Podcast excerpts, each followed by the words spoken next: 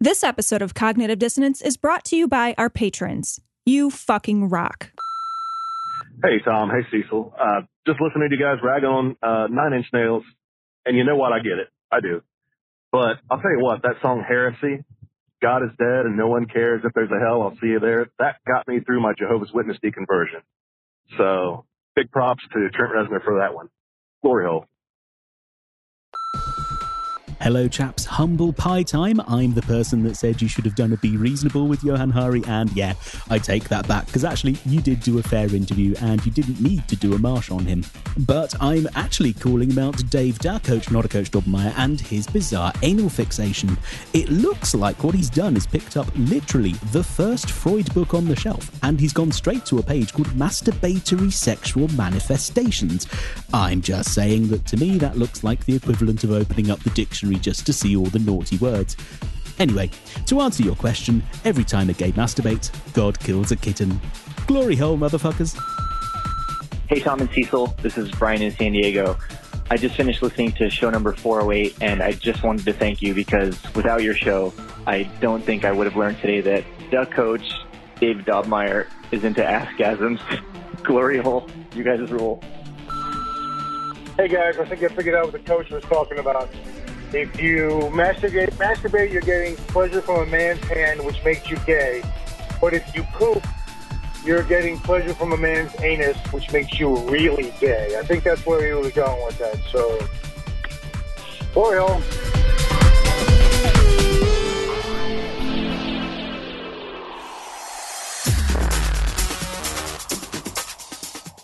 Be advised that this show is not for children, the faint of heart, or the easily offended. The explicit tag is there for a reason.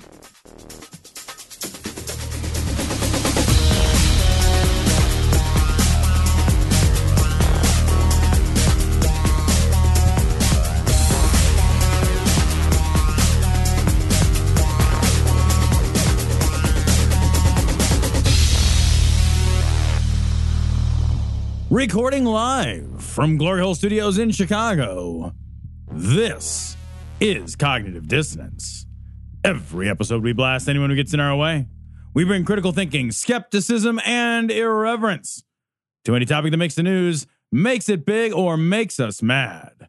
It's skeptical, it's political, and there is no welcome mat. This is episode 409 of cognitive, potentially part of 410 or 11. You don't know. Who it's knows? and I like Yeah. the here we go. Yeah. We're doing some work later, tonight. Later on tonight, we're going to be talking to Karen Garst and Abby Hafer. Karen just recently put together several essays for her new book, Women v. Religion. And uh, Abby is one of those essayists. So we'll be talking to both of them later on.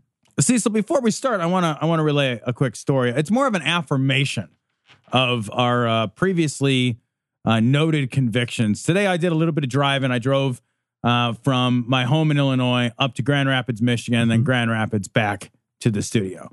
Um, and that means that I had to do something that was pretty deeply unfortunate. My friend, I had to drive Through Indiana. It was horrible.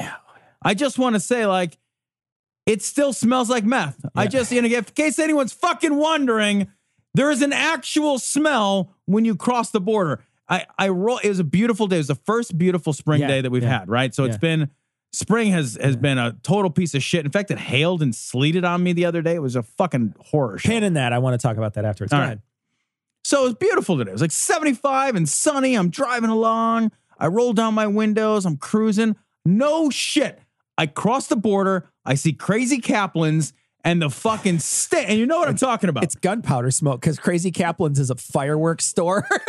and it is, it is, it is for 10 miles when you cross the Yeah. border from Illinois to Indiana. It's, fucking, like a, smells like a paper factory. yeah, it's, 10 Gary miles or whatever. of, Yeah. of a weird, like meth and body odor It's stench nasty. that, that But signals that you've crossed the border. Gary. It's Right. Gary. It's fireworks and strip clubs. Yeah. And What the fuck Meth do you houses. think those strip clubs smell like? oh god. Can you imagine? I If that's what it smells I like can't. outside, I can't. They smell like fireworks. put a sparkler in that thing. uh, I, so today, uh, I checked the weather and it said it was uh, 52 or 53 when I left the house this morning. Mhm. But I was like, ah, I'm gonna grab my winter coat. So I grabbed my winter coat. And when I left my winter when- house with the winter coat this morning, I felt like an asshole because it's, it's it was it was warm enough to Right. walk without a coat. Yeah.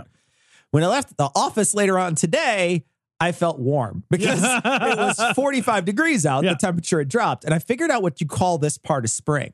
Yeah. It's okay. fool's cold. Fool's cold. It's this weird part of spring where it's either warm in the afternoon or warm in the morning, and you feel like an asshole, and then you feel smart, Uh, but you don't know which order that's going to work in. you, you can't you cannot dress for this weather, which Yeah. is why I just don't even wear pants. For like two and a half months, I've been meaning to talk to you about that. I should probably wear Yeah, pants. you probably we're getting a lot of letters I'm getting a from lot the people of in this building. In the name of Jesus, we speak that.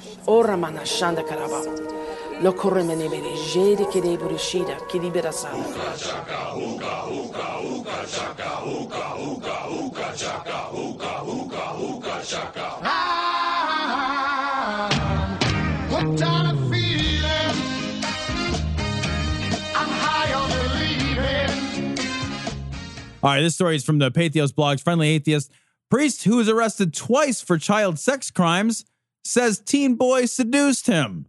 So this is a Michigan priest. Um, now he's out on bail after sexually assaulting two people, um, and and basically he's like, look, the police. This was entrapment. They sent this teenage boy out to seduce me with his boyish wiles or whatever his fucking excuses. And it's How like. have that as an excuse. Right, Like, being like, you know what? I was really seduced by the crystal meth they gave me.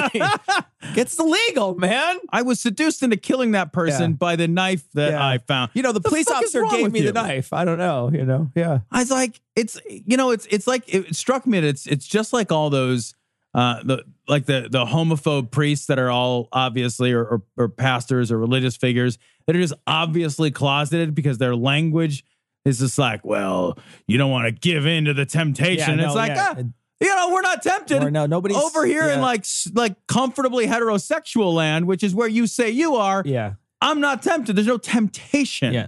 It's the same thing here. Like, there's no 17 year old boy that could possibly seduce me because I don't have sex with 17 year olds. Yeah.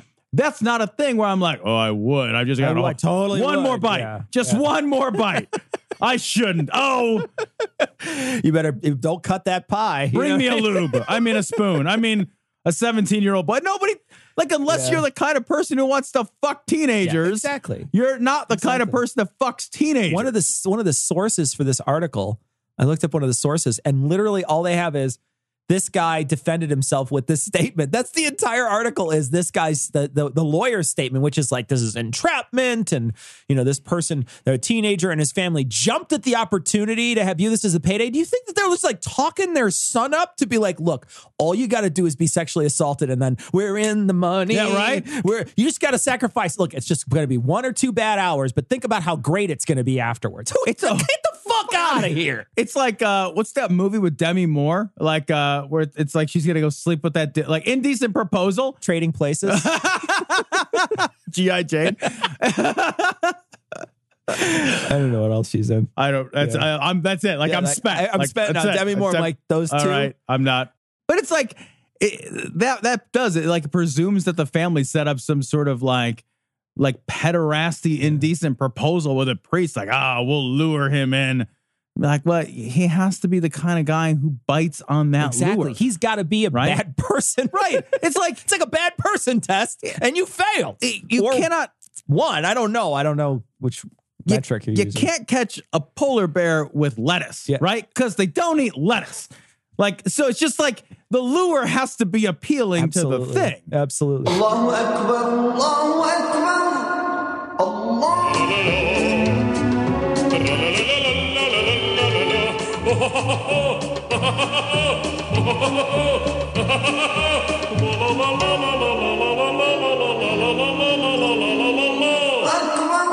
Oh my god. I love this story so much. This comes from the Indian Express.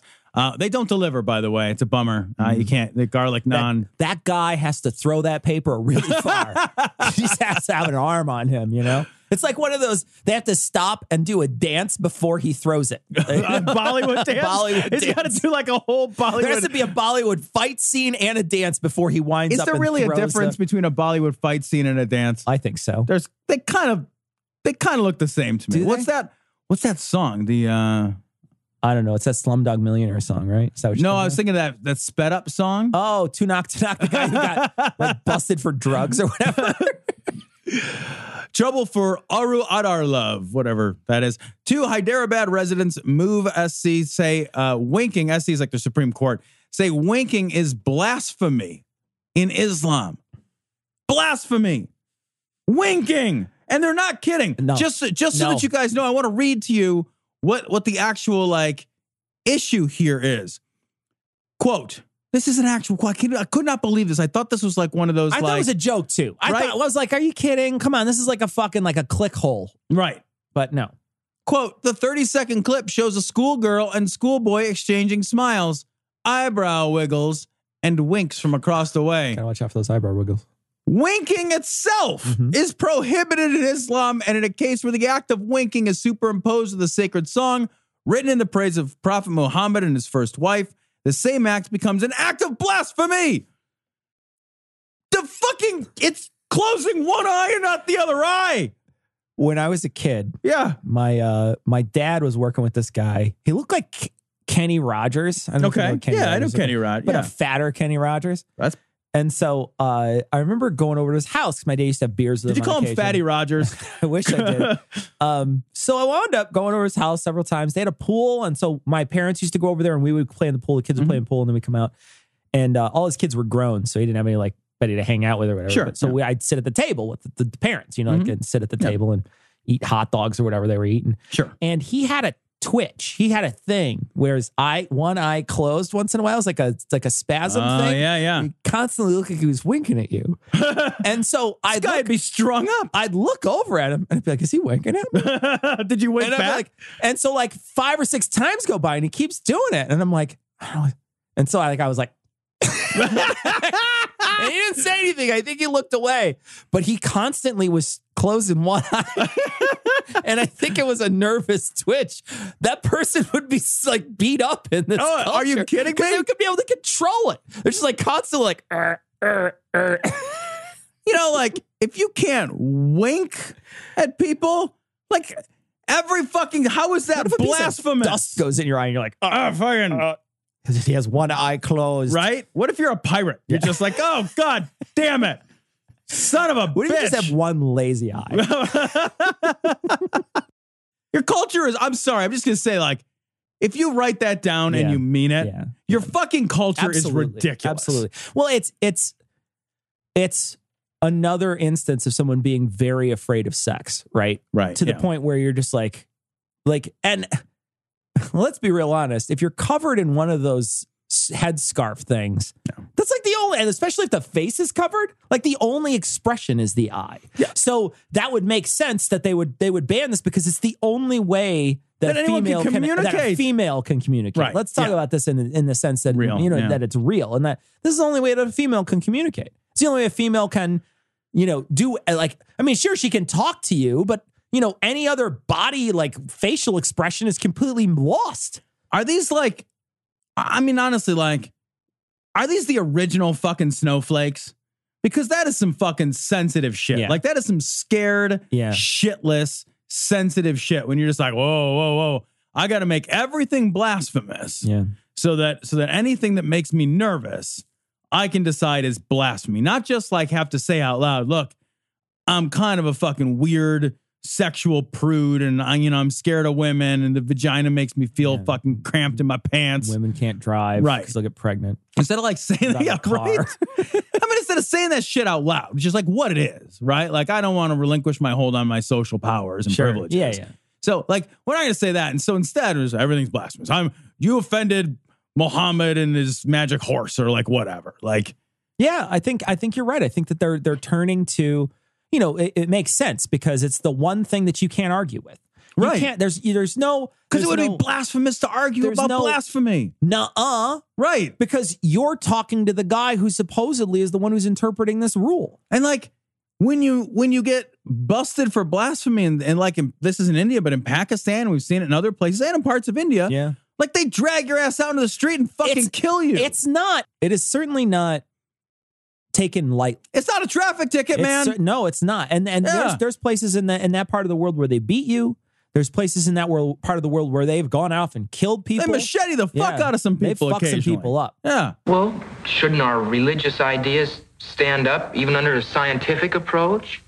I mean, either a thing is true or it isn't.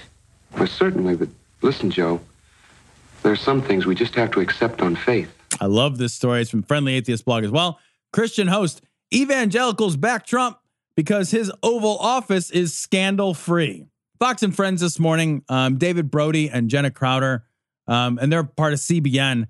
Here's what they said quote, It really does come down to grace and the fact that this president continues to, for the most part, keep it clean in office. We're not hearing about clean in scandals coming out of the Oval Office.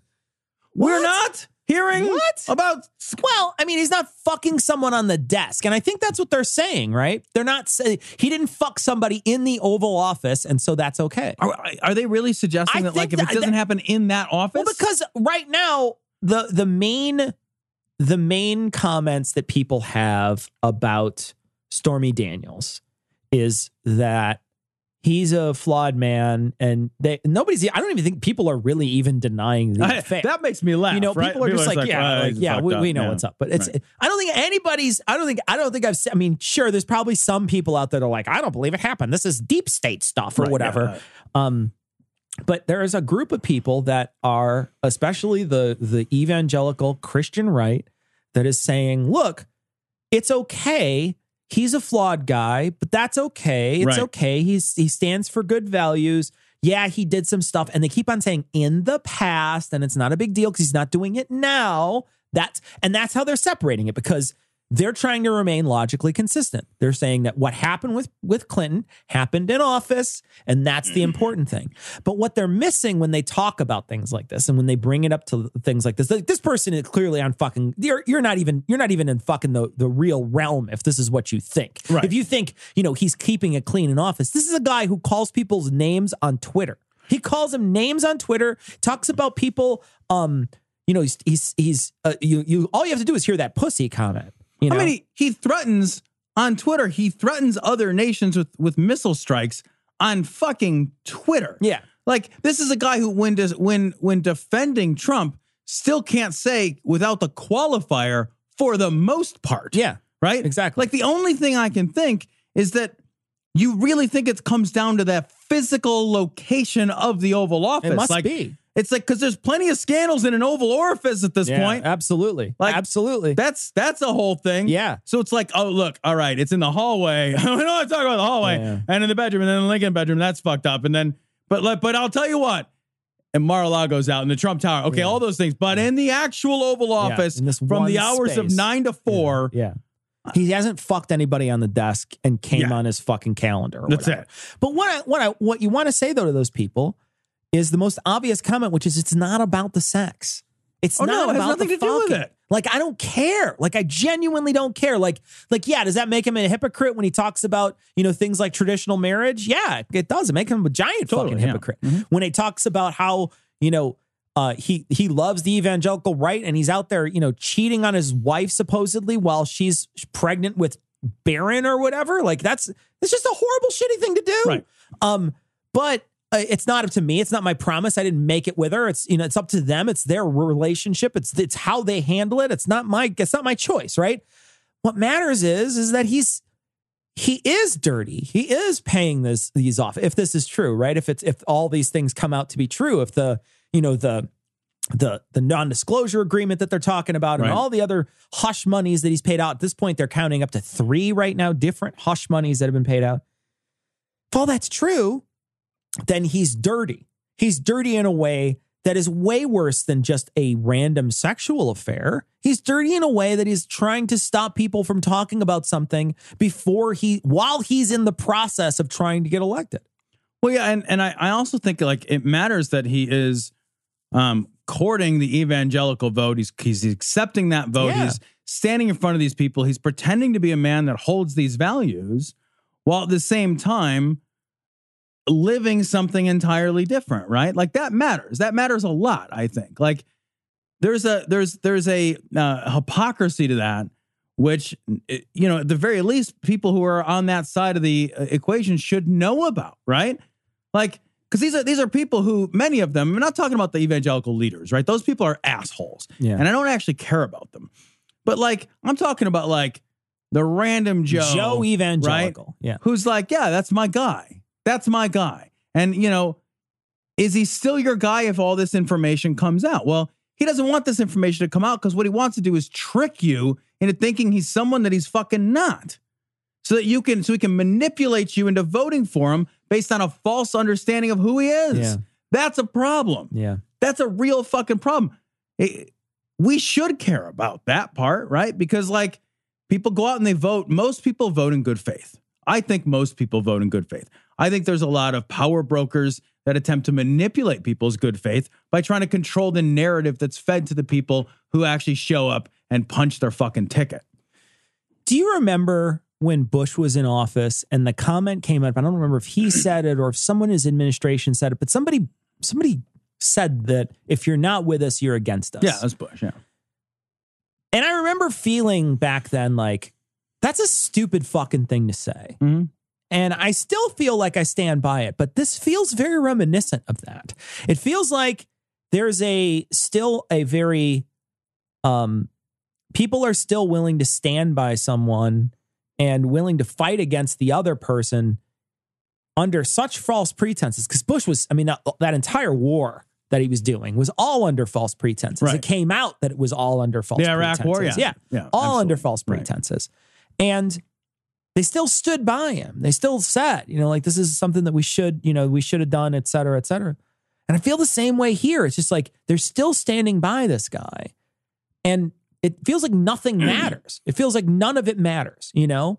you can't be the party that that stands on a soapbox and talks about you know how the the, the morality of this country is it's you know the most important thing that we have. Sure, sure. and here's what's right and here's what's wrong and traditional values and you know gay people are shitty and you know all of this all the rest of it and that's the big fucking screaming megaphone bullshit that that's being used to mobilize people and then at the same time have this guy who doesn't live any portion of that you can't you can't be consistent about that. You have to if we don't call that shit out on the carpet, then then it is. I mean, and I think you and I both agree, or at least I, I will say, like, none of that shit was true anyway, right? Yeah. All of that shit was always a manipulation. We always knew. I mean, right? it- it seemed But like it we knew it on always. us side, Yeah, right? yeah. Clearly, not everybody knows it because there's fucking plenty of people that are showing up, punching that fucking ticket, Sure. and singing that fucking song. Yeah.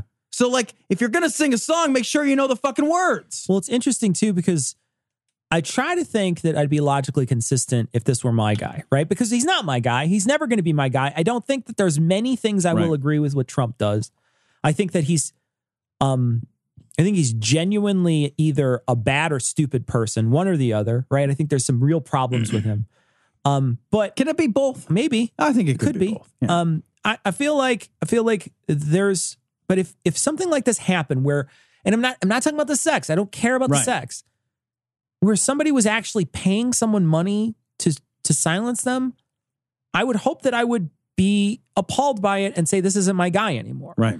Um, I remember when Anthony Weiner tweeted out, you know, pics to a young girl or whatever, an underage girl, et cetera. And like those, I don't know if he tweeted them out or he text, texted them or whatever, but like he was caught. And I was not like, cool. Oh man, it's, he's a good, he's a real good representative though, or whatever. I didn't fucking say that. I was Right. just like, good, go away. Get out. Like, get out. You're garbage. Like you're, you're not worthy to be in that position. Go away. Go, go die in obscurity. And I hope that I, I know that he's not certainly not the president, you know, that sort of thing. And I realize that there is some weight to that Yeah, position, but I hope I'm logically consistent enough to call this out when this is my guy. You know, I, I didn't, we didn't, we had a pretty scandal free Obama. But like beyond the Stormy Daniels thing, there's the whole Russia thing. I know there's, there's, There's so many scandals. I read, I read off that one list of scandals a couple weeks ago and it's still growing. The list of scandals it's- is still growing. the idea that anybody could with a straight face say like, "Well, our guy's in there," and like for the most part, I still can't even say it completely. Yeah. For the most part, There's no scandals coming out of the Oval Office. We're not hearing about scandals coming out of the office. Bullshit. He's a scandal machine. It's all we hear about. Ready to stick it in the glory hole? Get links to their Facebook, Twitter, and if you still use it, Google Plus account at their website, dissonancepod.com. If you need to be all discreet about it, contact them by email at dissonance.podcast at gmail.com. Or you can call and leave a ransom message at 740 74 Doubt. That's 740 743 6828. Want to hear Cognitive Dissonance commercial free and gain access to exclusive content, including full patron only shows? Head to patreon.com forward slash dissonance pod and become a patron to support the show on a per episode basis. Love commercials? Not ready to become a patron? Give the guys a five star review on iTunes or Stitcher. Or tell your buddies in the drunk tank about the show. We want to send a big sloppy glory hole to all the patrons and people who rate us. You fucking rock. This story is upsetting. This is from Fox News.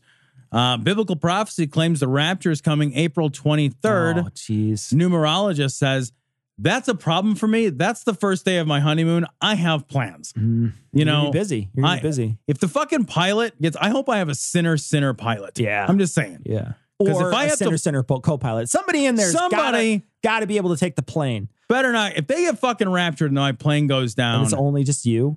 I'm gonna be yeah right. Everybody else Everybody gets raptured. It's just I'm it's just sitting you. there It's alone. Like, um, I guess I'm not going. Fine, I didn't want to go anyway. I just- Stupid place. just looking around like free airplane. You're searching on the internet the free Wi-Fi how to fly an Airplane. airplane. so I'm looking at it's like please be a four how, for Wi-Fi. Fuck that. please be a how-to video. Please be a how-to video. Please be a how-to video. I've seen the movie Airplane often It'd be enough that. I feel Yeah. reasonably kind. And I speak jive. And, and you sweat like that guy. So- There's an interesting part of this article because uh, it says David Meade tells the UK Daily Express newspaper that on April 23rd, the sun and the moon will be in Virgo. And if the sun and the moon are double penetrating you, let me tell you, you are not in Virgo. You are not, Not in Virgo, Virgo. anymore. You have stopped being in Virgo. right? and it doesn't count if it's the butt. It's still Yeah. you're still It does. Yeah. You can't go like, okay, No. there's one in the mouth one in the ass. Okay. Yeah. I mean, technically. if you're going double Yeah. double, yeah. You're not a Virgo, right? like, come on, fourth base is not. And also That's the next more base. Like, uh, exactly right. no, Uh, can I can I are you read stealing the home? passage? Are you stealing home at that point? I guess you. Oh, not after. no, you gotta wash up. You gotta wa- time You for washing. That's not. You don't go fourth Yeah. base then no, home. No, Not twice. that's a UTI. All right. So, for a certain branch of evangelical Christians, according to this article, Revelation 12, 1 and 2 describes the beginning of what is known as the rapture and the second coming of Christ. I want to say, for the record, I feel like I'm about to read it. This passage is crystal clear. Yeah. So, I don't see how there could be any confusion or misinterpretation. I also just want to point out if there's a second coming of Christ, you're not a Virgo. Go ahead. Keep going. and a great sign appeared in heaven a woman clothed with the sun, with the moon under her Clo- feet, clothed or clothed? Clothed. Clothed. Clothed. Clothed with the sun. With the sun. Got it. Yeah. Okay. uh, with the moon under her feet, All right. That makes sense. and on her head, Oh, a crown on- of 12 stars. Her head had stars on it. Now, that's a that seems warm. That feels like a clause, but that's a sentence. 12 stars. It's not a complete sentence.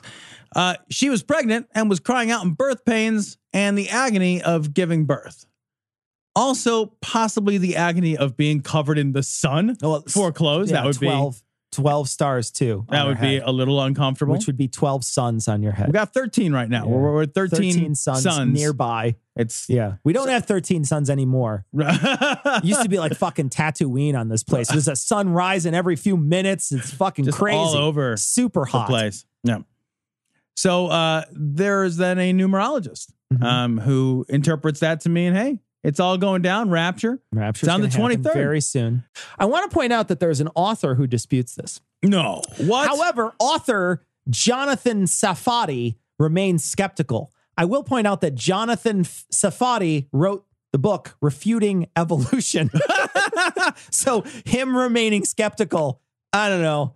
well, here, here's what he It's said. It's funny though if he's skeptical of this. Well, here's what he said. As usual with any astrology or Christian adaptations of it, one cherry picks the stars that fit the desired conclusions.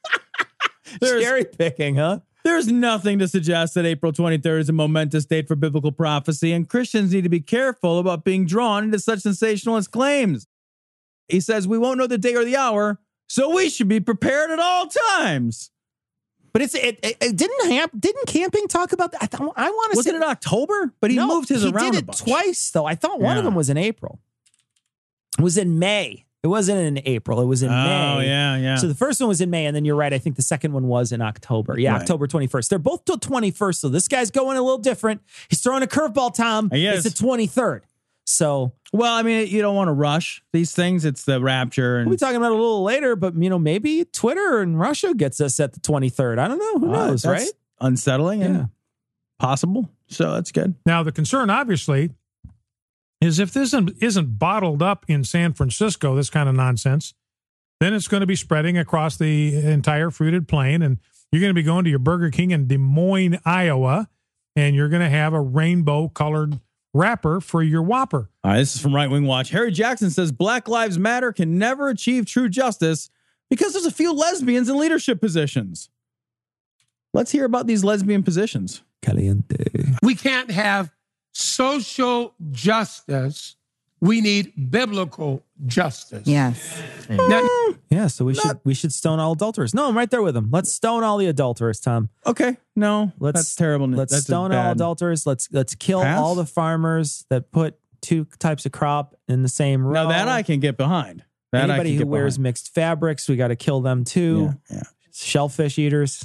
Isn't it funny? Because it's like, shouldn't if the Bible is like worth anything, shouldn't biblical justice be synonymous with Sure, social wouldn't it? justice? Like, Absolutely. What? Why would there be a gap? Yeah, like, why right. would there ever be a Right. gap between Yep. the things we know are good for people and the things that your book about how good people behave?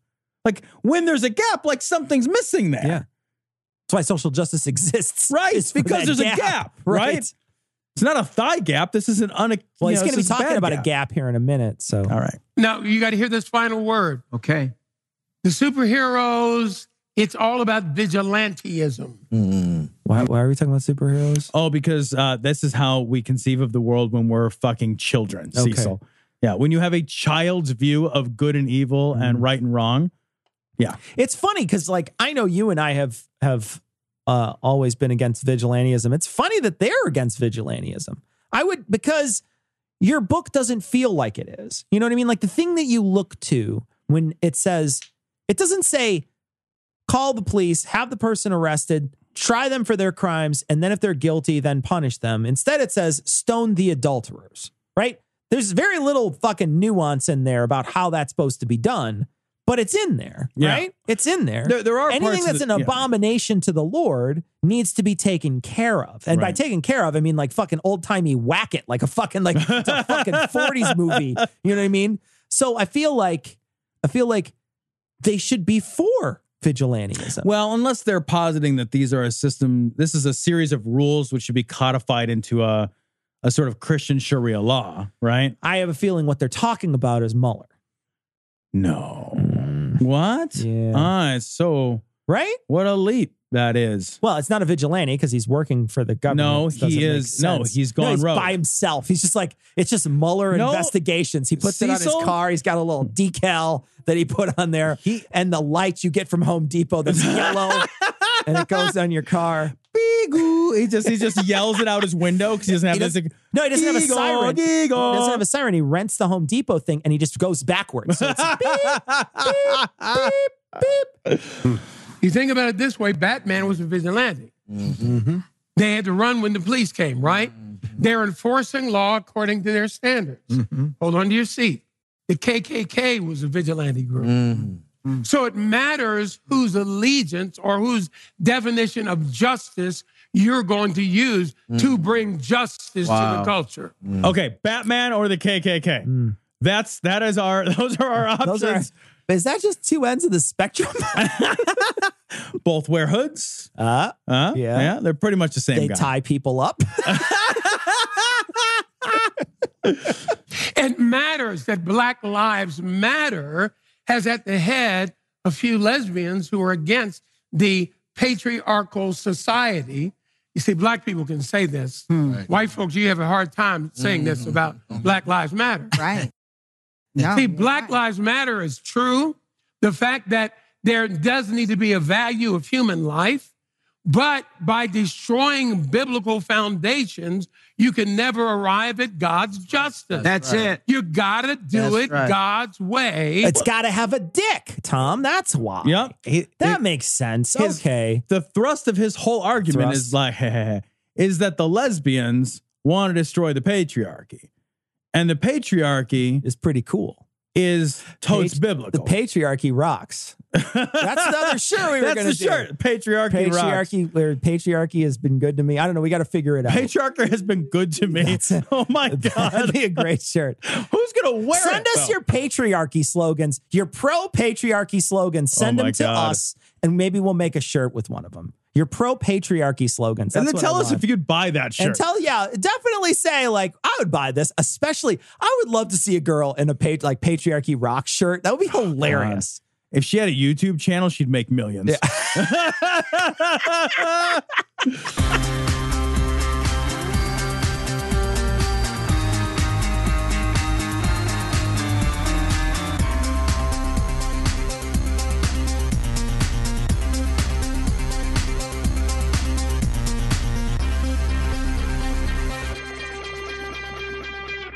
So we are joined by Karen Garst and Abby Hafer. Uh, they are both authors in the new book, Women v. Religion, The Case Against Faith and for Freedom. Ladies, thank you for joining us tonight. Thanks for having us. Thank you. So uh, we wanted to get started. One of the things that I've been sort of excited uh, about about this interview is um, Tom and I very often, um, uh, for secular reasons, will have conversations about abortion because uh, it comes up quite a bit.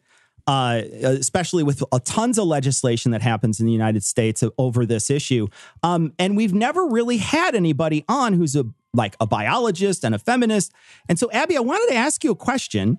Um, is there a moment that you think that life starts, that there's life at, like life at what? Because the Republicans like to say life at conception, which Tom and I think is ridiculous. What life starts at what? Okay, there are actually a whole bunch of things that I want to say about that, not surprisingly. Um, but let's get down to the real basic that I think you will like, which is that God is the world's busiest abortionist. Let's just start with that. Yeah, right, right. Um, because during human gestation, it is often the case that a fertilized embryo, a fertilized egg, does not implant on the uterine lining. That happens to about that that's because it's not over easy to do right It's- it's not Oh, real come easy. on that Oh, was, that come was right there it was right there That's a soft boiled joke. I right know. there. About 25% of all fertilized eggs manage to not implant on the uterine lining. Um, so they simply wash out with menstrual fluid. Um, and then there is another small percentage that then do not manage to gestate fully for a whole bunch of other reasons. The upshot being that about 31% of all fertilized eggs never make it to birth. It what it what it actually shows is that the female reproductive system is actually really bad. I mean, it's it's really not optimally designed. So anyway, the point is, so about 31% of all fertilized eggs do not make it to birth, which if you do the numbers, if you count up the number of people who are born, and you do the numbers, therefore, about the ones who were not born, that means that God is by far the world's busiest abortionist. He gets a sale on coat hangers Yeah. though so again like i don't feel like his He gets them free at the dry cleaner. that's what i mean you and i turn mine in Yeah. for recycling Yeah, It's- absolutely. I hadn't thought of that. That's a good point. but anyway, but if but if you just look at things that way, then you know you really need to get back to the God folks and simply ask. So you know what is this with creating? You know, um, divinely creating all of these so-called human lives, only to snuff them out a few days later before they have had any human experience at all, and haven't even come anywhere near to having a nervous system or anything like that. When do you think uh, it is unethical to have an abortion? At what stage of pregnancy is i- is or is it all the way through the entirety of pregnancy? Okay. And for that one, the answer is, of course, that depends. Um, because I would say there's a certain point at which you can simply terminate a pregnancy because you want to. Um, you don't have to have a good reason or a bad reason, or and you don't have to state your reason to anybody. Sure, sure. There's actually a story this yet. week. It's so There's a story yeah. this week where they they're requiring women in one one weird state that is going to require women to tell them why. Like you need a permission slip or something. I know it's nuts. They're going to start collecting data. Yeah, yeah. I'm sorry. Anyway, I interrupted. You actually So- have to post so- it on Facebook, and then Cambridge Analytica will grab it for you. then there are those. And this is one where, you know, this is worth having a good ethical question about, but not because it's a question of when does life begin, but essentially of who gets priority when. And if it is ever a matter between the woman and the zygote or embryo or whatever you want to call it, I'm going to vote for the woman every time.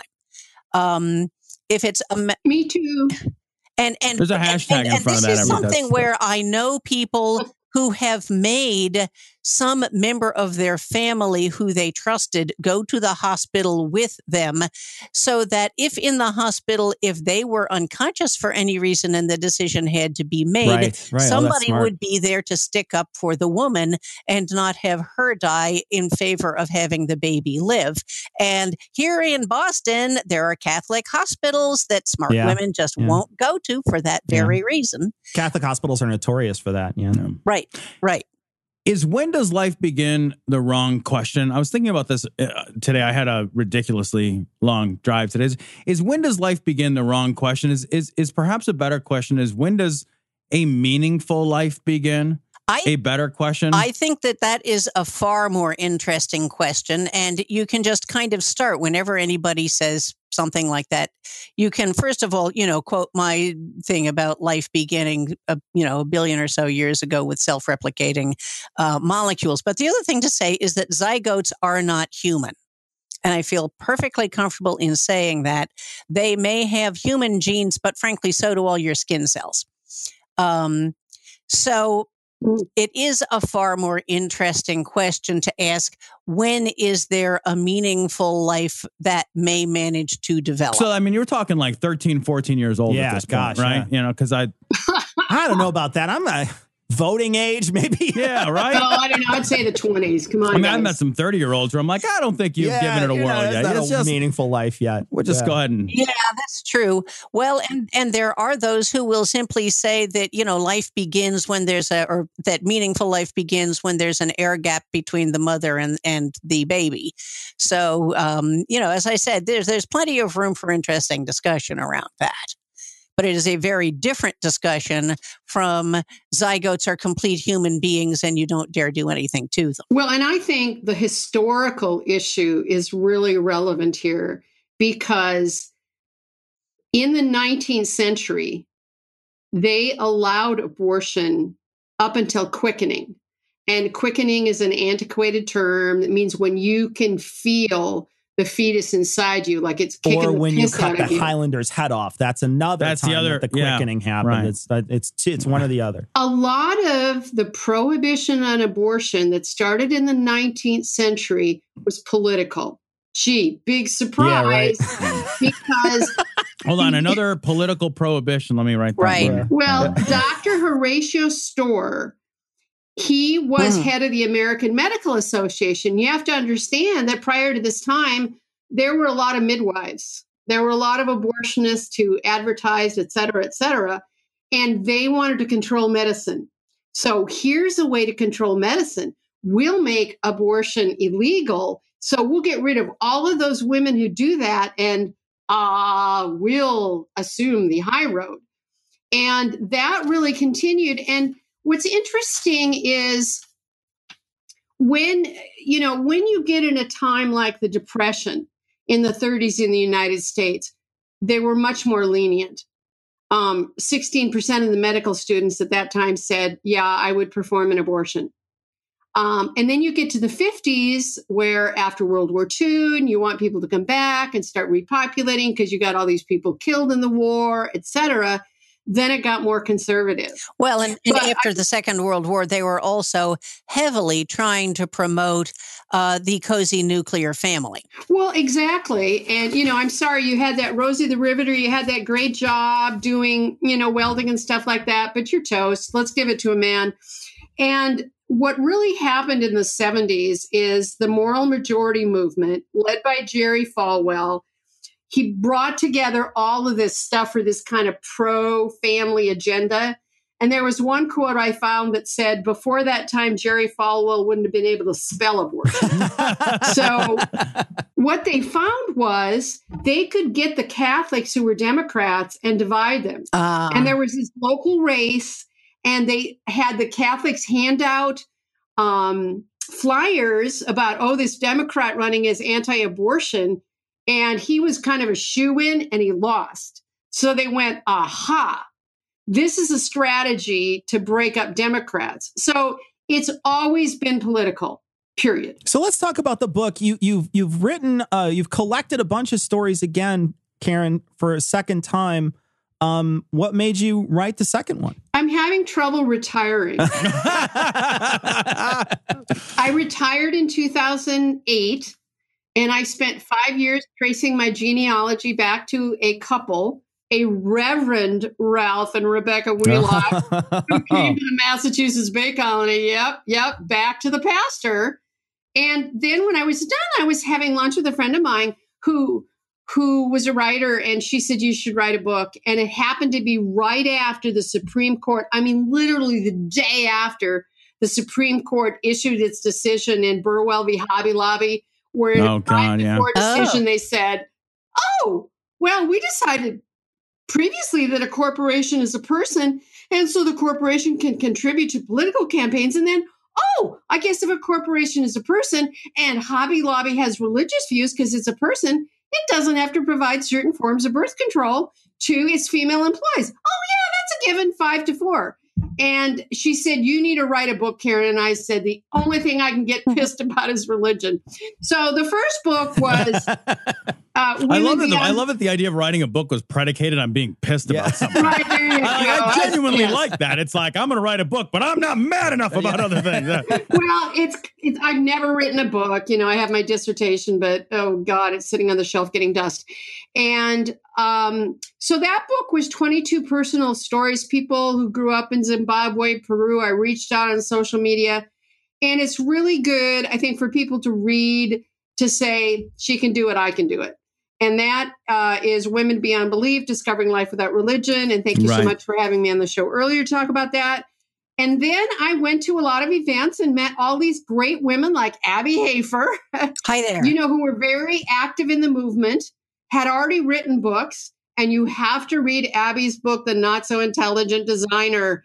It is so funny. If you've ever liked science and evolution, this is the book to read. And I can assure you, God is not an intelligent designer because it hurts like hell to have a kid. I'm sorry. Fucking, if I would have had two kids, I would have got that epidural in my house before I left. so I contacted these people and, and I asked them to write about their area of expertise. And we ended up with a volume of 13 essays, Women v. Religion.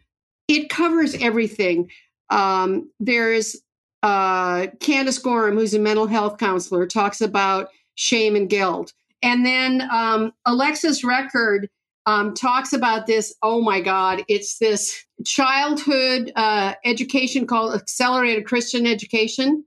And it's amazing. She went through eight, 12 years of that, and nobody would accept it as a diploma. Like, this is ridiculous. Um, and we have a number of other essays. I have two women who are African Americans. I have two women who is, are Hispanic. There's a transgender woman. There's a woman who's an atheist minister. Um, really, a wide variety. If a woman can read this book cover to cover and not re- read religion, don't talk to her anymore. Just give up. You mentioned that you went to some events, and uh, one event that you went to last year was MythCon, which is near us. MythCon is near us. It's uh, it's in Milwaukee, which is just north of us. We didn't go. Well, we kind of didn't Uh, go. yeah. Tom kind of went to, to the after party and then got thrown out. But um, but y- y- you are going again this year, and there was a lot of pushback against MythCon There was last even year. pushback on your own blog about, you know, when I was reading through your your blog about MythCon, Come, yeah. Um, you seemed reticent, you know, to to perhaps go again, and you're a speaker this time, or, or going to be on stage. I'm Well, okay, here's what happened. So you have to understand, I was in grad school in the 70s in Okay. Madison. And I have a really good friend who lives in Oshkosh. So the Oh, first gosh. conference I went to a year ago, they said, uh, we'll give you a free ticket and a guest, and you come on over and Right, advertise yeah. it. Well, that's okay with me. I sure, sure. Oh yeah, yeah, Huh. I'm going to Wisconsin. So uh, my friend Jean came with me, and then I heard all the people who were coming and the people who pulled out, and I thought, well, this is going to be a shit show. yeah, it was. but I thought, I'm going to see my friend Jean. I'm not going to bail Yeah. out. Nope. So I went, and there were some really good presentations. There was um, that movie Batman and Jesus, which was cool. There was Melissa Chan who talked about the Enlightenment and how we're going backwards. Uh, there was the person who, who uh, founded the Church of Scientology, and he left, and his son is still there. yeah, Ron Miscavige. Yeah, exactly. Yeah, oh, yeah, I, he's an interesting guy, Said yeah. that so well. I couldn't have said that. And then there was Sargon of Akkad, and he was kind of a substitute because Thomas Smith was supposed to, um, and I could say he's a social justice warrior who would not be offended, and he was supposed to interview David Rubin, and David didn't. Uh, kind of right. pulled Yeah, out. David bailed on it. Yeah. So then they put in Sargon of Akkad. So the topic of this this uh, discussion, and there wasn't a moderator, okay, which you know it's going to be a shit show. Oh, yeah. And they were talking about feminism, and totally lost it. So I was, you know, I kind of eased my way up there, and I asked the first question. I said, "Okay." I'm the faithless feminist. My goal is for women to leave religion because it's the last cultural barrier to gender equality. And uh, you're not going to get there with two men talking about feminism, right? Yay. There were three claps. My friend clapped. Anyway, and so this year, um, and I've Sargon been, made fun of the question. Sargon, if if and, Oh, of course he did. Sargon mocked your question. Yeah, Openly well, mocked it. Yeah. Yeah, and I couldn't engage in a conversation because it was supposed to be Q and A anyway. Right. So um, I had been on their podcast. I had done a Skype presentation to their membership. I had met them at Reason Rally, and Sean Frazier said his mother liked my book. So, hey, I adopted him, right? so they called me and they did kind of gang up on me. They had two people call me and ask if I wanted to enter a debate about gender equality. And I went, shit, yes, I do. And then I found I knew, I kind of knew who was going to be against. Um, and so I did find out it was Karen Straughan, who's a woman who's a men's rights activist. She has like 200,000 followers on her YouTube channel, yada, yada, yada. And uh, some people on my subscribers to Faithless Feminist, my blog, said, Oh, you shouldn't go. That's terrible, blah, blah, blah. And I said, Look, if that audience is like it was last year, which were a lot of white young men, they're the people I need to talk to. They're the people we need to have a conversation with about why is there gender equality and what's the basis for it? Why does it exist and what can we do? So uh, I did get some pushback, but I'm very pleased to go because I think you have to talk in a place where people disagree with you. And I've really had a great time. I, you know, I always called myself a feminist. I was active in the 60s and 70s, but I've just been reading and updating myself and watching the news. So it's been a real learning experience for me, and I'm excited about it. And my friend Jean's coming again. Well, that's awesome. I it can can I ask a question? And I and I mean it genuinely, so I don't want it to come off as snarky, but and I, and I hope that okay, it doesn't. I, I will interpret anything you say now as genuine. So My genuine hat's on. right. Okay, go ahead. Do you think those those people in that audience can really be reached? Like, you know, I'm thinking of like the the audience and the way that they reacted to some of the things that were said in last year's event. Yeah. And I, I understand the um, the impulse and the desire to go out and say, hey, you know, this is the audience we should be reaching with this message. But you know, are uh, is it is it possible to reach those folks, or, or you know what I'm saying? Yeah, I think, and I have been listening to a lot of her videos, and there are clearly issues where men are at a disadvantage. If you want to get child custody, guess what? the whole system that we have identifies with gender stereotypes. We've had those gender stereotypes in our culture for thousands of years, thousands of years. And the religion is one of those institutions that supports our society. And it's, it's a huge, huge impact. I do not believe we'll get gender equality until religion's gone. You can't have a book that you believe in that says Eve committed original sin and think that you're going to get gender equality. So we have a stereotype. So men are known as aggressive, blah, blah, blah, blah, blah. Well, is a justice system that's part of that society going to say, oh, let's give the children to men? They're aggressive. No, they're going to say, we have this women and they're so nurturing and they're so empathetic. Every woman. So every time we're going to really default in favor of the woman. So I think she doesn't unpack the why. I think she goes through, you know, why do men get longer prison sentence? Um, those kind of things. And she totally dismisses pay equity. It's women's choice, blah, blah, blah. But if you unpack it and look behind it, why? Why? This is a legacy of patriarchy. And you can't just dismiss it and you can't blame it on feminists. That's not going to work.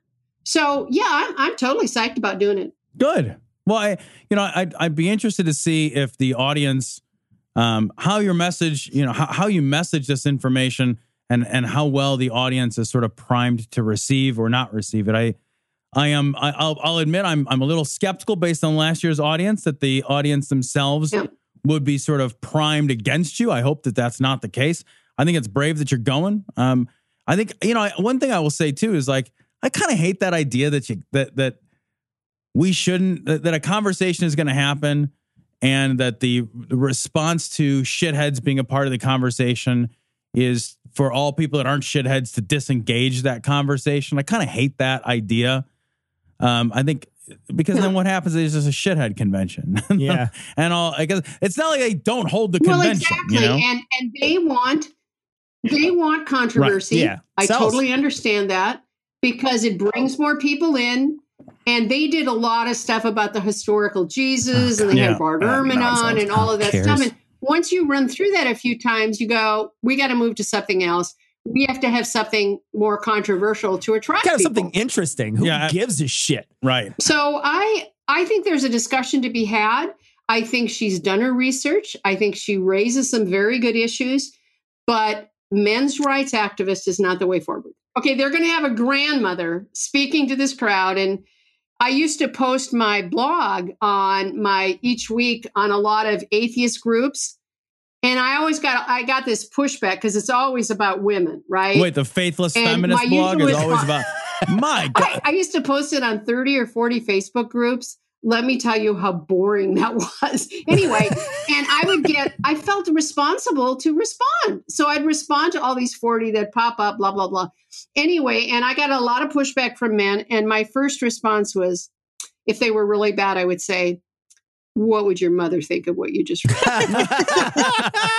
Now, last year they had to send people around. They had to send like ushers around in the audience to quiet people down. Um, Yeah. So they may be trying to shout you down while you're speaking too. So that might also oh, happen. I love So- it. You Okay. know. It's like I'm 67. What can you do to hurt me? Right? I got my pension. I got Social Security. I'm not doing this for money. So, uh, Abby, uh, let's talk a little bit about your article. Um, the uh, the article that's in the book. Um, you spent a lot of time in that article uh, talking about intelligent design. Uh, you clearly you think that intelligent design is not a thing that happened. Oh, it's definitely not a thing that happened. Yeah, I mean, what I do is in in my chapter, I talk about biology, and then I talk about uh, Abrahamic religions and all the ways in which they just get biology utterly wrong. And one of those ways is uh, the idea of intelligent design that God, you know, sat down with a whiteboard and a bunch of specs and tried to figure out how to make people. the idea that, you know, God is this engineer slash designer who just made humans as well as, as absolutely divinely possible because after all, we were made in his image and all this kind of thing. It's just not true. I teach human anatomy and physiology for a living. And that's a really good way to wind up becoming intimately acquainted with many of the problems of the human body because my students would raise their hands and ask questions like, why is it that way? My shitty body is the way I become intimately acquainted with the shitty body. Like I'm just like, this thing shouldn't do this. Why does it do this? Why does everything hurt? That's why this is the perfect argument against intelligent design because people actually care about their bodies. It's like you Right. can talk about the fossil record, and even people who love fossils can really only pay attention for about 10 minutes. But, you, right. but you start talking about men's testicles, and suddenly everybody's paying attention. well, it would be nice if people did pay a little attention, but I'm just saying overlooked. Overlooked. you know, you tweet a few pictures and all of a sudden you're like, whatever. Unsolicited testicle pic. that didn't work again. What the? Uh, that's Huh. hilarious. Anyway, so yeah, intelligent design in the human body. Um, now, I don't actually go into testicles in this book because this is about women. Um, I talk about testicles in my other book, but in this one, I talk about the bad design of the human female reproductive system, which Karen alluded to, which basically comes down to this that birth canal is way too small. Got that right. It's like, can't we just pop this baby out now? Oh no, we have to wait 12 hours. Oh, not only that, you have to, I mean, you have to wait nine months. What I posit, for instance, Oh, yeah. is that, um, you know, if we had been designed by a good engineer, there are a bunch of things that could have been done differently. First of all, we could have had a reproductive system like kangaroos, where the baby pops out when it's a little Yeah. embryo, and then you stick it in a pouch on the outside of the body. Like a Now, I little mean, fleshy seriously, would that sidecar be for that thing to pop Yeah. Around in, right? Great idea. I would have loved that. Little Joey in a bag, you could carry it around with you. Right? Get a designer bag, you know? An intelligent designer bag. Michael Kors is Jesus. I would, I would never have had to have that tummy tuck. Exactly. I mean, no, I mean, you know, of course, I'd had the pouch, your, but your, you know, your- whatever. your marsupial pouch might have gotten a little baggy after a while, but you know, you could get that. yeah, well, you know. But anyway, it would just be so much better all the way around. I mean, those pouches come complete with a nipple for nursing. I mean, they're terrific. But did we get that? No. No. we didn't get wings either, so I just want to right. point that out. So Oh, wings would have been cool. Right? Exactly. Like there's so many modifications to the human body that would have been amazing. I feel like like a eight year old with a crayon could draw like a way better human. It would have like horns and wings and shit, maybe like scales and stuff. And, and wait, wait, and and I want to tell you one other thing about that. Okay, so it's like it would be nice to have wings, or you know, another way around the the birthing problem would be if we were made like centaurs, where we had four legs on the ground and two hands Oh, and a head, yeah. because Oh, then you could have wider hips and it would not be such a big problem. That's so many more limbs for me to be clumsy reason- with. Jesus. You're like a centaur in a china shop. I, that's what I'm saying. Well, I don't know. I had my nails done today. Now I would, as a centaur, I had my nails and, And four hoofs. hoofs, done. Yeah. Wow. and you could have your hoofs Yeah. done. That'd be expensive. If, if you wanted to have feet and hands and wings, it would mean having extra appendages. Guess what? You don't get to have that. And mm. the reason is because we have the tetrapod body map that we have been stuck with since fish st- first walked out of the ocean. we have fish to blame. Those four limbs is You know, what we're tonight, stuck Cecil, with. we're having sushi. We're gonna have fish tonight. That's it. Fuck you know what? those Yeah, Fuck that- those okay. guys. Fuck those Okay, but she's going to talk, and I, I'm going to learn about this new word now. It's Oh. eukaryotic. Is that right? Okay. You, you got to tell mm, this because this is the best story ever. Guys, listen up to what it could have been, what it could have been for you. Okay, yes. Well, in in the book, I talk about all kinds of different uh, gender roles and transsexual fish and all kinds of other things that happen in nature. The short version is there's this whole sort of theological idea, this whole branch of theology called natural theology, which basically says, behold nature. We are going to make up a bunch of stuff about it and then claim that this proves that we're right about religion. That's roughly what it does. So they talk about nature as if they knew something about it, which they don't. I'm the biologist. I can tell you about nature. And so one of the things that I talk about in the book is, as I said, all of these different sexes and gender roles and things that you see in nature, including male emus who are the ones that take care of the eggs and take care of the chicks and this kind of thing. And I talk about fish that transition from being male to being female or from female to being male or sometimes back and forth depending upon circumstances. Um, but what Karen is getting at is that I also talk about the organism with the most creative sex life that I know about. And its name is Tetrahymena thermophila. And it is a single celled organism that has seven sexes. That's a lot to keep up with. I'm just, that's, I find that intimidating. Can it me to itself? no, no, wait until she talks about choice. Think about the options you would have this way. I mean, as I'm it is, scared of the options I have the way I have it now. I have Oh, choice let's anxiety let every it time. Paralyzing fear. What do I do with all that? yeah, but the point is that you know, if if if you go into a bar right now, there's only a fifty percent chance, assuming that there are men and women in the bar in equal proportions. There's only a fifty percent chance that somebody you meet is actually the sex you're interested in. I'm assuming that you're a straight male here, but anyway, so there you are. Only fifty percent of the people there are likely to be people that you're going to have any possibility with. That's a higher percentage than I'd give myself, but all right. Yeah, some of you may be a little lower than 50%. Go ahead. yeah, Yeah, keep yeah, I going. mean, as, as sort of an outside number.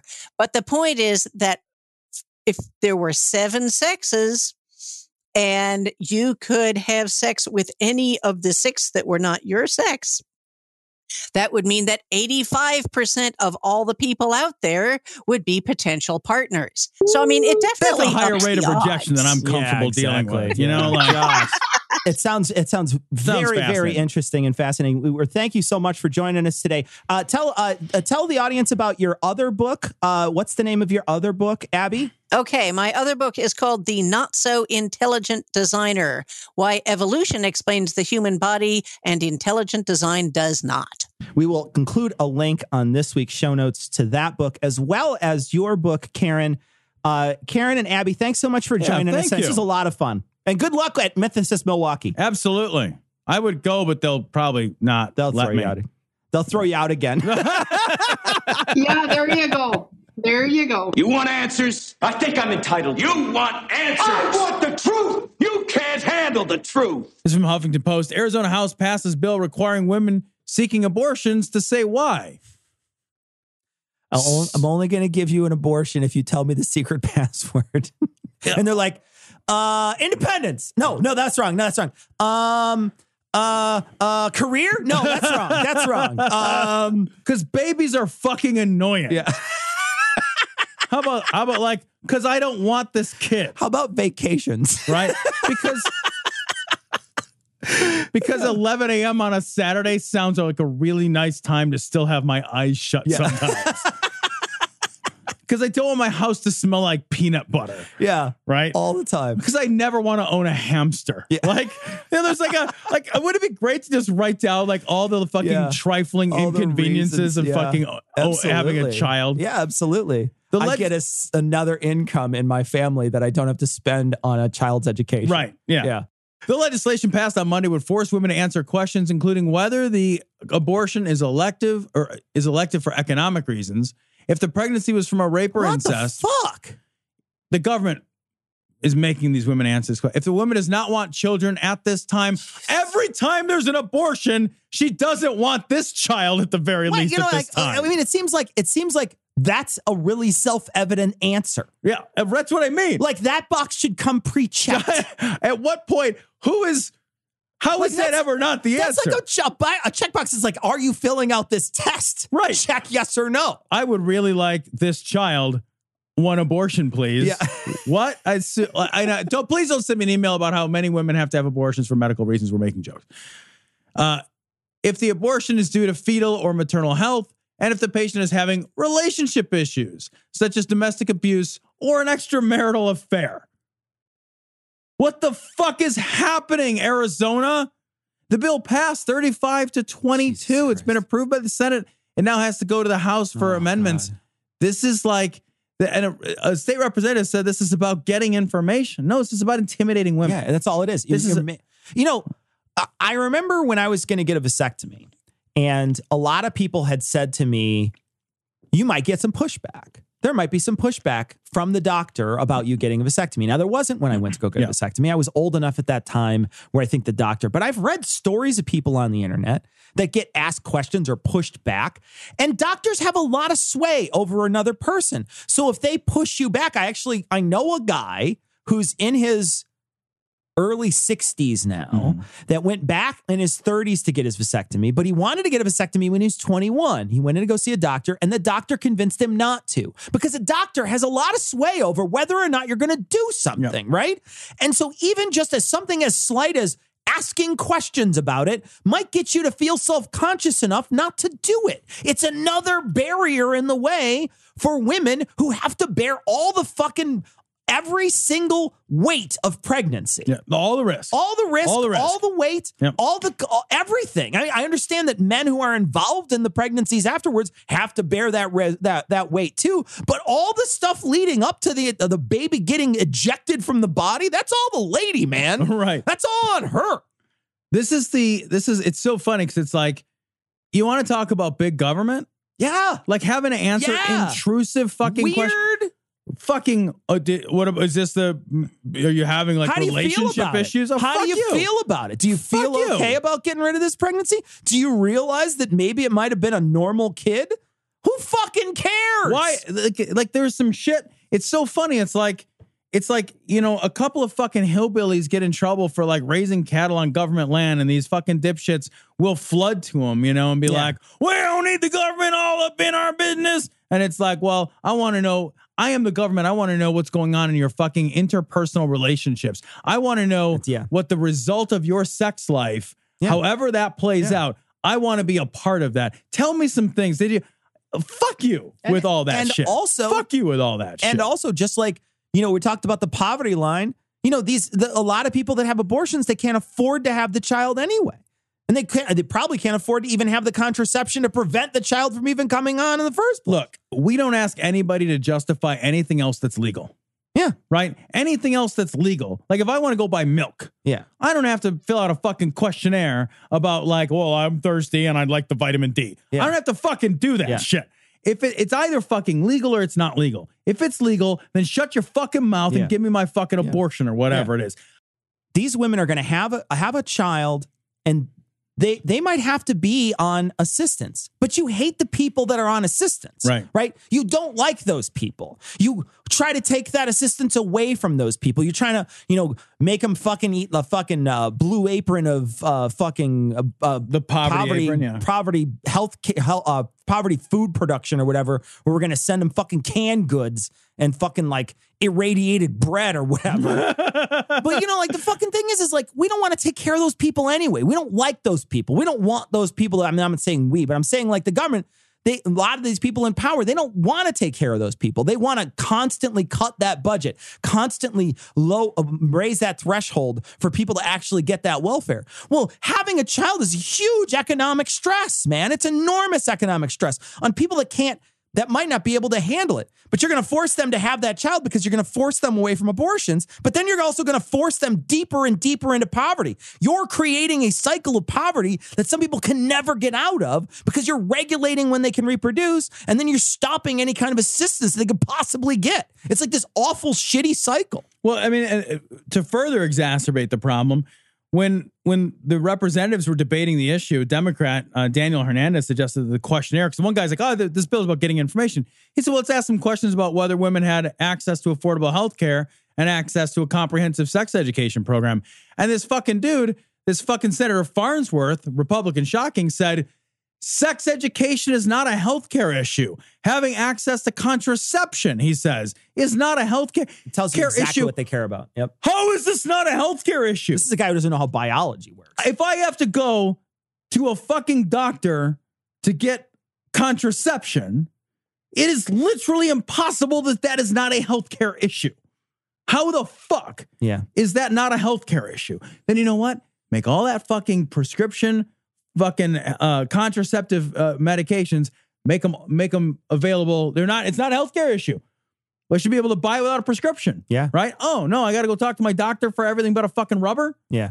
Oh, all right. Yeah. Turns out that is a fucking healthcare It is issue. absolutely. And You're sex absolutely right. education is a healthcare issue. Absolutely right. Either that or sex and health aren't linked in any Yeah. way. Well, and and and the the the fact that you're right, we you know, we, I remember when Sarah and I were were in college and we were first starting out and we didn't have a lot of money. She would go to Planned Parenthood to get her pills. Mm-hmm. She had to have a, a a screening all the time and she had to buy them from them. Like that's like a prescription. Like you can't yeah. just walk into the store and buy birth control pills. Right. It's You not on the just- shelf at Walmart. You can't just walk in and buy it.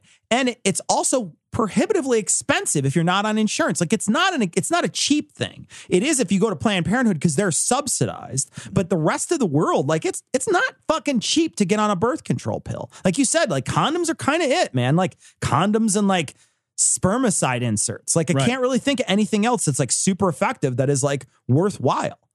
It's a it's it's just shitty. It's just a shitty, shitty way to make sure that they can control how women's fucking reproduction works. And it's and it's just shitty and and fucking Arizona should be ashamed about this.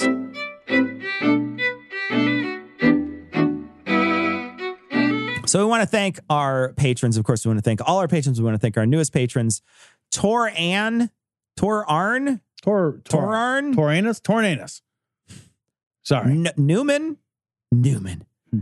Shannon, Victoria V, Patrick V, Heather, Squaring the Strange podcast, Oliver, Jason, Eric, Nate, Heather, Calf, Pivotal Solutions Consulting.com. Love them. I feel like I feel like I just did an ad for you. You need to pay me more money. Pivotal Solutions Consulting.com. I'll keep saying that for more money. And Paul, thanks so much for your generous donations.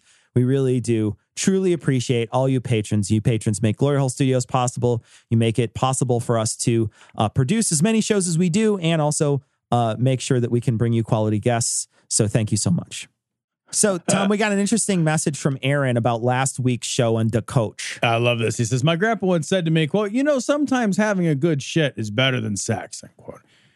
I told him, quote, Grandpa, you're having the wrong kind of sex. or the right kind. I don't have having a good shit is better.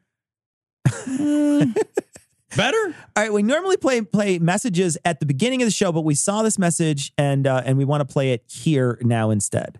Hey, Cecil and Tom. Uh, Isaac calling here up from Ontario, Canada. Uh, just on my lunch break, listening to you guys like I do every day, and just wanted to call in and say thanks for the great work. Uh, it's amazing what you guys do. I'm uh, Canadian, so we're either rednecks or snowflakes up here, and it's nice to have, uh, you know, kind of a middle ground on that option. Um, I wanted to correct one thing because I hear this brought up on your show a lot, and it's a really common, uh, common misconception that uh, when the Second Amendment was written, they only had muskets and, and you know things like that. Um, there were fully automatic guns. There were, you know, there were the the flintlock rifles that could shoot 20 rounds in five seconds. So it's it's it's not a new issue, um, but people keep bringing it up. So I just wanted to correct that and uh, and correct and congratulate you guys. Keep up the great work, motherfuckers. Well, I want to thank you for calling in. Thank you so much for calling in, and thanks for thanks for listening. We thank everybody who listens. Um, I do want to say, like, the one thing that people send is the puckle gun. I think it's called, and Tom and I watched that being fired, and it's not very fast. Um, and it's also prohibitively large. Like the puckle gun was a gun that was a matchlock and you had to turn a crank each time and then load priming powder and then touch the match to it and then it would shoot. Um we actually didn't come up with uh with cartridge ammunition until i want to say it was like the civil war was when we first started coming up with actual cartridges that went in and that was like very rare i think in the civil war where they had a a gun that would have a you know a primer that's built in most of that stuff was all you know they, they came up with flintlocks later on but it was matchlocks early on, which were just little wicks that they used to dive into stuff. Yeah, and it, it it's not true. It's not true that a flintlock rifle shoots 20 rounds in five seconds. That's that's just not. I true. don't know of any. I, I, and I- the looking thing. at it right now. And Look- here's the thing: like, I'm happy to be to be corrected on this, but I just need some, need you to send me a source. So, so if you're listening and you know of a source. Send it to dissonance.podcast at gmail.com. I'm happy to look at anything. Yeah. The one thing that I've seen that does this is the puckle gun. Like I said, it's prohibitively large. It required a couple guys to use it. And as I saw it being operated, it was a it was a prime powder with a match, and that did not go fast. Now it was faster than loading an entire new round with you know pulling off the fucking paper and stuffing it in there and all that stuff. Right, It was it clearly down. it was clearly faster than that, but it was not it was not fucking as fast as say an AR-15 could shoot. Last week when we talked about um uh Yakov the ant, um Matt sends in you guys really missed the racist bit. He declared the ant Jewish before killing it. we didn't gas I, it. oh yeah. I mean he he definitely and the, he brought it back to life. I mean, let's be real honest. He did kill that ant. The other one shot into space. We're not sure about the one that was over there. I know, I love We're not sure about the other one that flew off into the distance. But it's light. Ants don't really hurt themselves when they fall. So I, I I'm confident that other ant is okay. He really like pulled a full Pontius Pilate, like really killed a. Jew that came back to life. It's like a whole thing. It's crazy. We got a long message from Nicholas. Nicholas uh, is uh, from Australia, and he sent us a very long message. We're sorry we didn't run into you in, in Skepticon either. Uh, he talks a lot about uh, Johann Hari in this message. We want to thank you for for listening and thank you for being a patron. Um, I'm sorry we got we, we missed you. Maybe when if we ever travel back again, we'll get a chance to meet you, Nicholas. Absolutely. I want to thank Abby Hafer and Karen Garst. Uh, Abby uh, is an author in Karen's book. Karen is the uh, editor and uh, writer and collector of all the essays for Women v. Religion, The Case Against Faith, and for Freedom. Abby Hafer uh, was uh, one of the essayists, and she also joined us. She wrote a book called The Not So Intelligent Designer Why Evolution Explains the Human Body and Intelligent Design Does Not. We want to thank them for coming on our show. They were a lot of fun to talk to. Uh, and we'll put links in the show notes to all of their work. But that's going to wrap it up for today. We're going to leave you like we always do with the Skeptic's Creed. Credulity is not a virtue.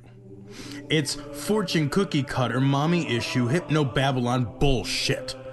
Couched in scientician, double bubble, toil and trouble, pseudo quasi alternative, acupunctuating, pressurized, stereogram, pyramidal, free energy healing, water downward spiral, brain dead pan sales pitch, late night info docutainment. Leo Pisces, cancer cures, detox, reflex, foot massage, death and towers, tarot cards, psychic healing, crystal balls, Bigfoot, Yeti, aliens, churches, mosques and synagogues, temples, dragons, giant worms, Atlantis, dolphins, truthers, birthers, witches, wizards, vaccine nuts. Shaman healers, evangelists, conspiracy, doublespeak, stigmata, nonsense. Expose your sides. Thrust your hands, bloody, evidential, conclusive. Doubt even this.